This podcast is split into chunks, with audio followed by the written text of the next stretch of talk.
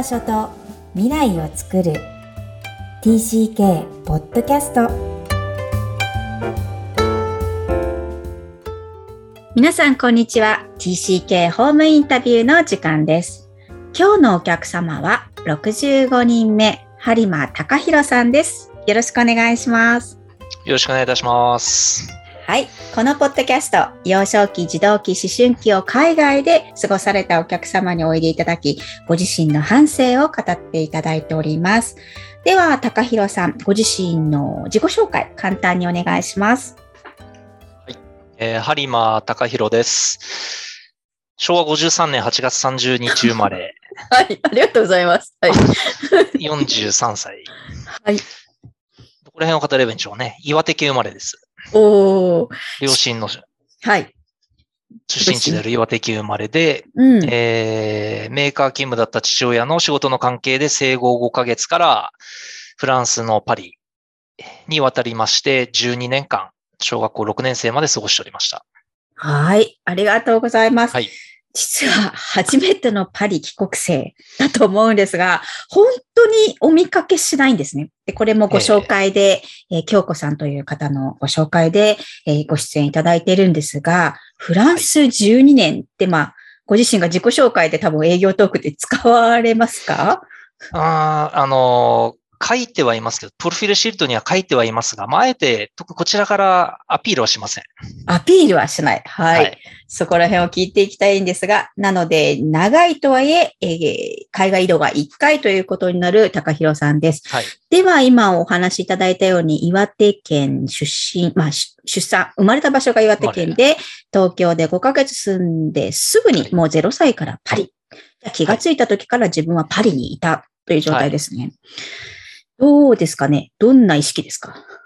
いや、もう本当にあの道に、花の都なんて言われますけど、あ、子供の頃、そうですね、あの、皮肉っぽく犬の糞の都だなんて言ってましたけども、もうそこに、うん、もうそこにいて、もうそこがもう自分の、なんて言うんだろう、当然のようにいる世界という感覚でした。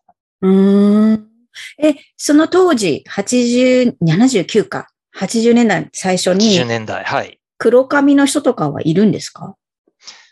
あの、少しいましたね。同じ通り、学校の中にはいなかったんですけども、同じ通りにクリーニング屋さんがあったんですけど、そこは中国人家族がご経営されていらっしゃるクリーニング屋さんで、中国人も少しいたり。まあでも少なかったですね。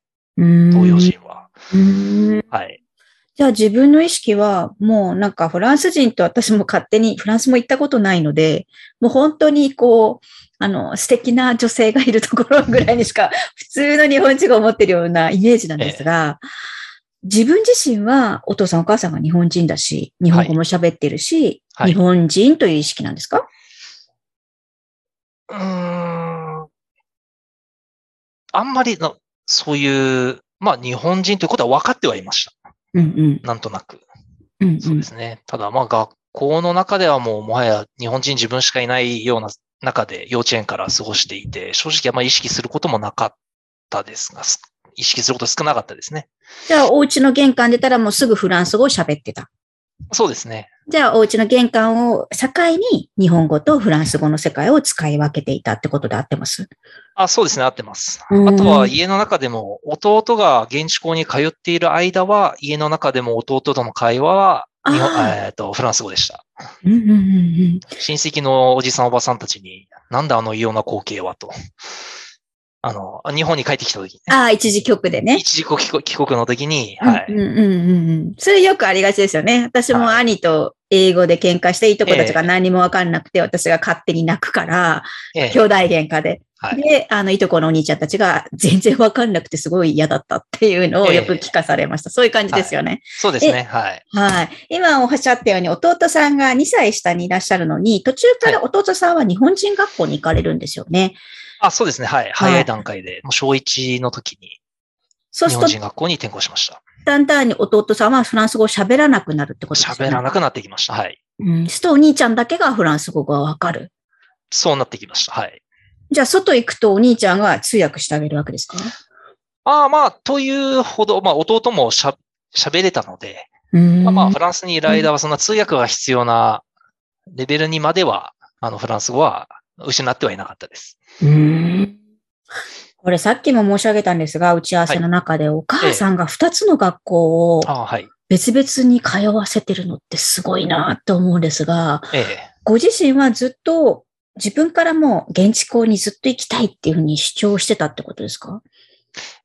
いや、行きたいという主張はしてないです。あの、ただもう最初に、まあもう親の選択肢として現地校に入ることになり、まあ、あとはそこにいることが当然と思って生き続けていたような感覚です。うん。その現地校、だから何年通ってんだ？三幼稚園も含めて1、2、3、8年間ですかね。8年間で、これはもう大事な思い出、はい、忘れられないインパクトのあるエピソードがあればぜひ教えてください。そうなんでしょうね。休み時間、校庭って、フランスの校庭ってもう、まあ私が通ってた学校はそれこそ地面がコンクリートで、ああ何も遊具がなくて、木が一本あって、なので、もう遊びといえば、まあサッカーとか、はい。ボール持ってってサッカーかビー玉とか、はい。鬼ごっことか。という中で、そうですね。まあ、サッカーを通じて、なんて言うんでしょうね。まあ、やっぱり、フランスもいろんな人種といいますか、まあ、あの、植民地の出から来てる黒人の子もいたり、うんうんうん、日本人がいたり、まあ、うん、もうそれこそみんな名字がもういろんなフランスらしい名字の人とそうじゃない人たちがいっぱいいるんですけども、なんかチーム、サッカーチーム作るときに、まあ、代表二人、キャプテンが、クラスのボスがいるんですよ、フランス人。うんうん、いわゆるザ・フランス人と、うん、で、まあ私、幼稚園の一番下の学年から、まあ、いたフル株だったので、ああ、なるほど。いつも二人が、じゃあ、チーム決めようって言って、ドラフト会議みたいに一人ずつ取っていくんですよ。すごうんうん。っていう中で、うん、自然と、向こうはフランス人チームで、こっちが多国籍軍みたいな、チーム編成になりやすかったですね。じゃあ、ピックアップしていくのは、フランスのボスはフランス人を取っていく取っていきます。お私は、あの、めちゃくちゃサッカーが上手かったガボン人のムサ君っていう子が絶対にうちのチームにはもう必要だったので、必ずドラフト1はムサ君だったんですけど。うんうんうん。その二人はもうタグなんだ。はい。まあ、必ずっていうような、そんな思い出だったり。ああと、日本には、日本にはなかったのは、学年が終わると、一番最後の日に校長先生が全員の通信簿を持ってきて、もう成績それこそビリから1位まで順番に発表していくんですよね。で、まあ、一番最初に名前呼ばれる子は、まあ、落第ってあったりするじゃないですか。もう一度頑張って、えっと、2年生を、まあ、来年もやりなさいって言われるとこから始まっていって、最後。トップが最後一番最後はトップ。あなた1年間よく頑張りました。あの、あなたが今年の一番です。ことが行われる、そのなんか割と露骨な。成果主義なんですね。そうですね。っていうのがあったのは印象的でしたね。へえ、それでなんか、落ち込んだりとかそういうのはないんだ。みんなそれぞれフェアで、ああ、すごいね。ああ、頑張ろう、次はっていう感じなんですか、ね、あの、みんな無口です、基本的に聞いてる間。ああ、そうなんだ。結構、そこそこ緊張感ありますよね。だって落第を出されたりするわけですしね。うん、それを言い渡された子たちの心情は正直わからないです。へえ、うん。じゃあそれはなかったわけですよね、今お聞きしてると。まあ、落第は、はい、免れてる。免れて。すごいですね。うん。だって、日本人家庭の中でフランス語やってるんですからね。相当頑張らないと、そういうアメリカだと取り出し教育、英語ができない子のために、えー、っと、取り出して英語を補修し、えその、現地校の中でも、補修があるんですけど、はい、フランスはどうなんですか？あるんですか？いや、なかったですね。まあ、例えば私みたいな子のために、その別の授業が行われるっていうようなイメージですか？うんうん、ああ、それはな、もうなかったです。ないんだ。なかったです。なるほど。まあ、じゃあもうそういう子は落第していくってことなんですね。っていう子はもう、はい、いました。最大で、3歳年上までいましたかね、クラス。ああ、そうなんだ。いましたね。もうすごいませたお兄さん。そうですよね、当時はね。はい。3歳差ってかなりその時はね、大きいですよね。それでも打ち解けてみんなで仲間意識があ,、るんですね。あ、あります。あります。むしろ、面白かったです、お兄さんたち。うん。なんか素敵な学校ですね。それともフランスという国がそうなのか、どっちかわからないんですけど。はい。どうですかね？それは。あ確かに。なんかいろんなタイプの友達ができましたね。うん。それこそ落第して勉強が苦手なお兄さん。ただ混ぜてるから、やっぱり、まあ、一目置かれるよねフ。フランスの小学生、まあやっぱりちょっと大人じゃないですか。はい。4、5年生でさらにそこに1歳、2歳年上っていうとすごく大人な、まあ、おませさんなお兄さんたちも今いたり。うん。そうですね。すごい思い出ですね。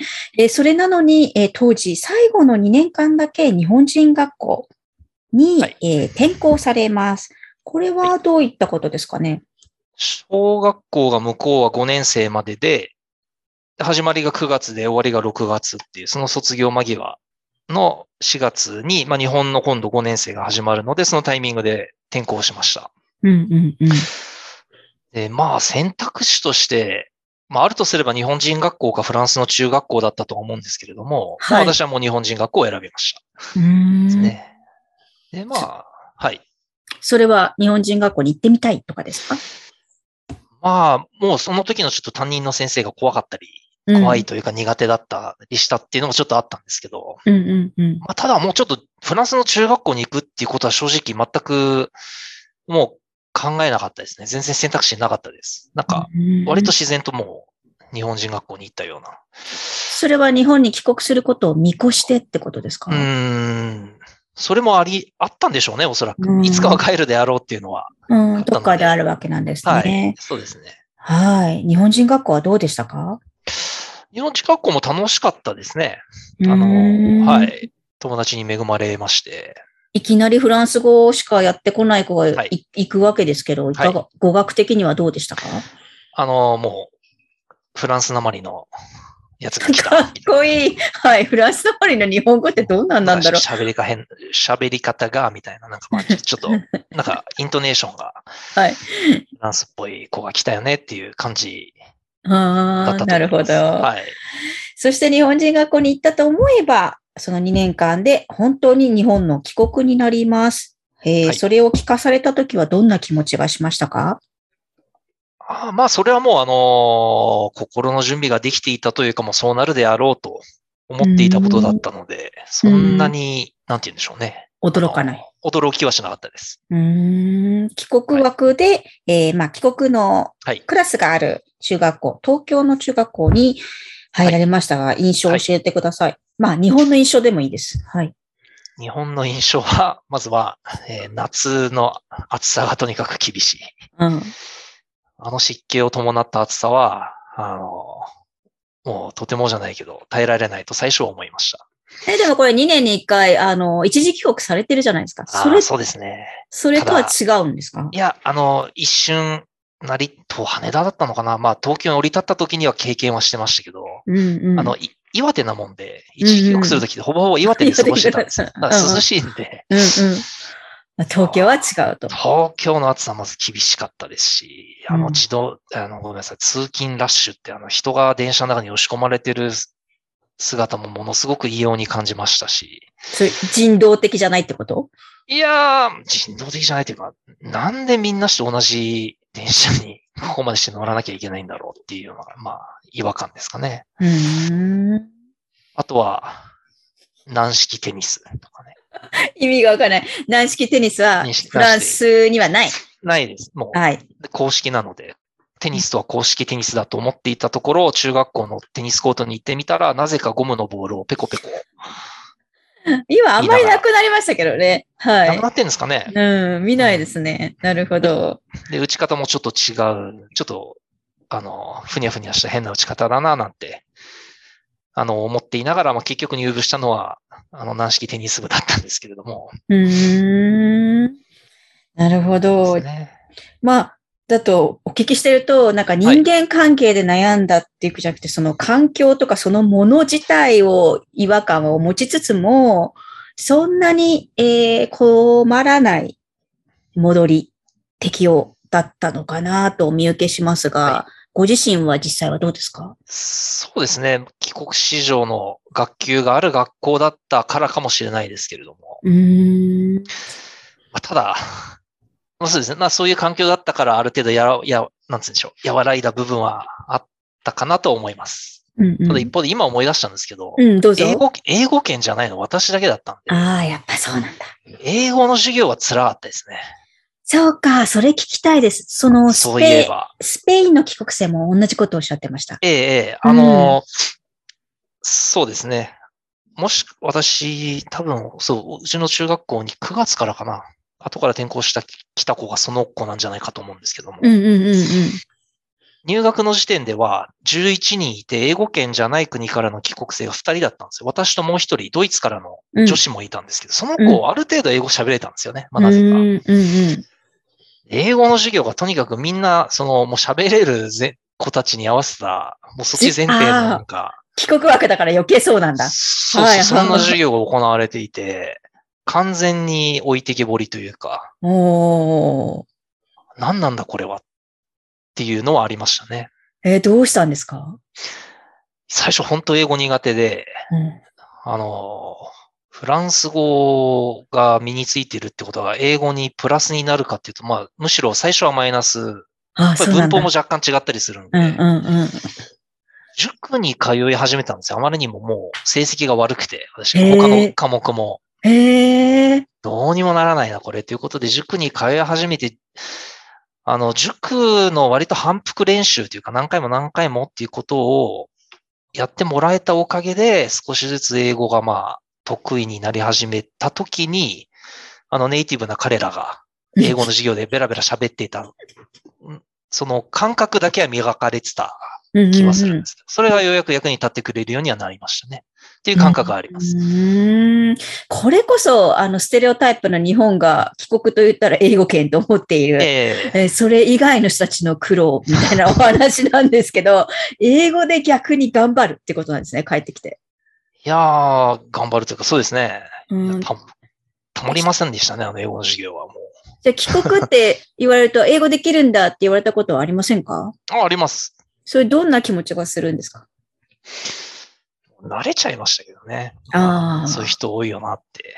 うん、まあ僕あ、私フランスだったんで、フランスなんですよって。切り返すですね、はい。まあそうですね。ご説明はします。はい。うん。そうか。これは盲点ですね。本当に。帰ってきて塾に通う英語のっていう。あ、英語というかもう、はい。いや、もう英語に限らず全部成績悪かったんで、英数国全部言ってました。はい。えー、そして高校、大学と日本に過ごされて、はい、えー、留学とかもしたいとは思わなかったと仰せですが、はいはい。えー、ご自身がこの12年間フランスで過ごされた幼少期、児童期なんですが、はい。影響があるとしたら、どんなことだと思いますか？今すぐ思いつくのは食の好みですかね。うん、どんなことですか？いやいや、和食より洋食の方が好きです、私。もう、ビール、ニンニク、ワイン。うん。それさえあれば生きていける。とまでは言わないですけど。はい。まあまあ、もうバター、ニンニクとか、もう、ああいう味付け。いわゆるだしとか、日本の和食のだし、いいだしを取っておでんをとかっていうよりも、もう、もう、あの、なんだろうやっていけるんだ、ニンニクで。あ、やっていきます。極端な話、米なくても生きていけると思います。ああ、それはわかります。私もそうです。ええうんうんうんうん。米がなくなるよりも、それこそ牛がいなくなっちゃった方が困りますよね。そうなんだ。なるほど。うん、そういうじゃあ、こう、本当に原原風景っていうか、こう、原体験はい。食としては、自分の舌はそうなってるってことですね。あはい。そうですね。給食も、まあ、フランスの学校の給食を食べてたので。うんうん。恋しくなったりすることありません？そこまではないです。ないです本当に食べたくなれば、まあそ、それっぽいものは食べたりはできるので、日本に行っても。うんえー、でもお聞きしていると、その日本の文化のこの同調主義だったり、はい、えー、人間関係のあり方とか、はい、あの様式が違うところにすごい悩んだとかも違和感ですごい嫌いになったっていう感じはしないんですが。はい、ですね。はい。うん、それはすごいしなやかですね。もうそれを受け入れてる。違うところに行けば違うのあり方を、まあ自分が慣れていけるっていうなんか自信ですかね？なんでしょうね。まあまあ、もうそういうもんなんだなと。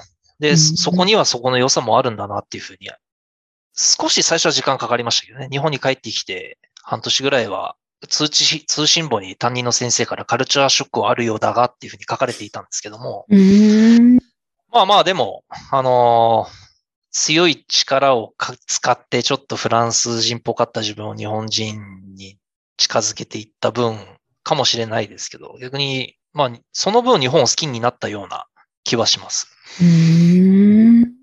この番組、こう、10年以上同じ場所、一つの場所でずっと過ごされた帰国者ってそんなにいないと思うんですが、はい、今の世の中結構不景気で、ええ、あの、ずっと海外の子供たちって多くなっ我々の時代より多くなってると思うんですね。はい、まあそういう子たちに初めて日本に帰ってきたのがまあ中3だったとか、はい、高校生だったってことが多いと思うんですが、もし何かアドバイスがあったら教えてください。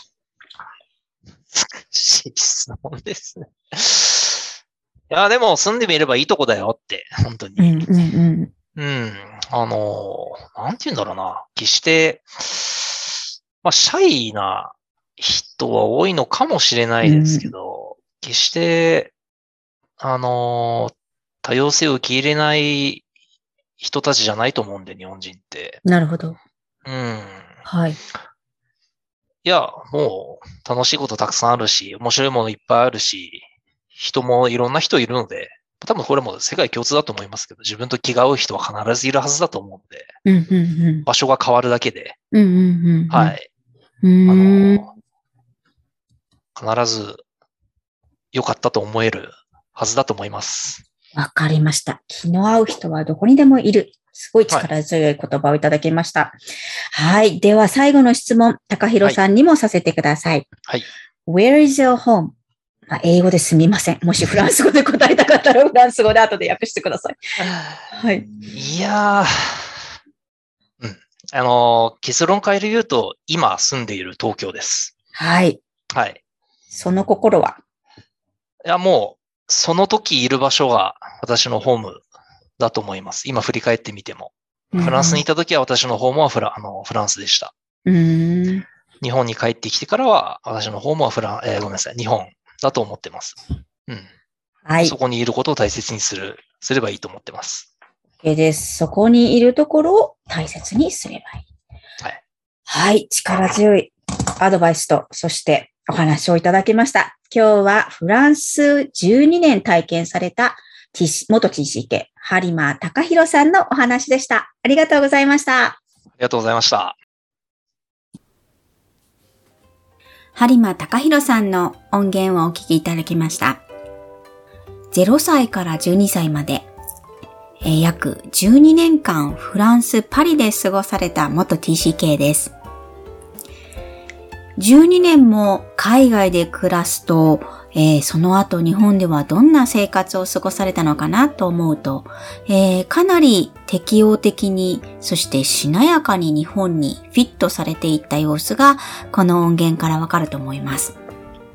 もちろん個別性、えー、そこには人それぞれのタイプがあるとは思うんですが、えー、私自身が感じたのは、えー、ヨーロッパですかね。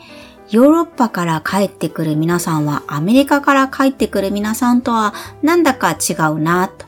えー、そして、えー、日本っていうものをもっとこう、うーん、素直に受け入れられるのかなというような感覚がしました。もちろんこれは統計で出ることでもないですし、何か証明ができるわけでもないんですが、えー、皆さんはどんな感じがされますか？ぜひ、えー、皆さんのご意見もホームページよりアクセスしてお便りいただけると嬉しいです。この番組ではお悩みや質問を受け付けています。また、TCK ホームインタビューにご出演いただける皆様を心からお待ちしています。詳細は育ちネット多文化で検索してホームページよりアクセスください。さらに、ポッドキャストを確実にお届けするために、購読ボタンを押して登録をお願いいたします。今日も TCK の気持ちにありがとう。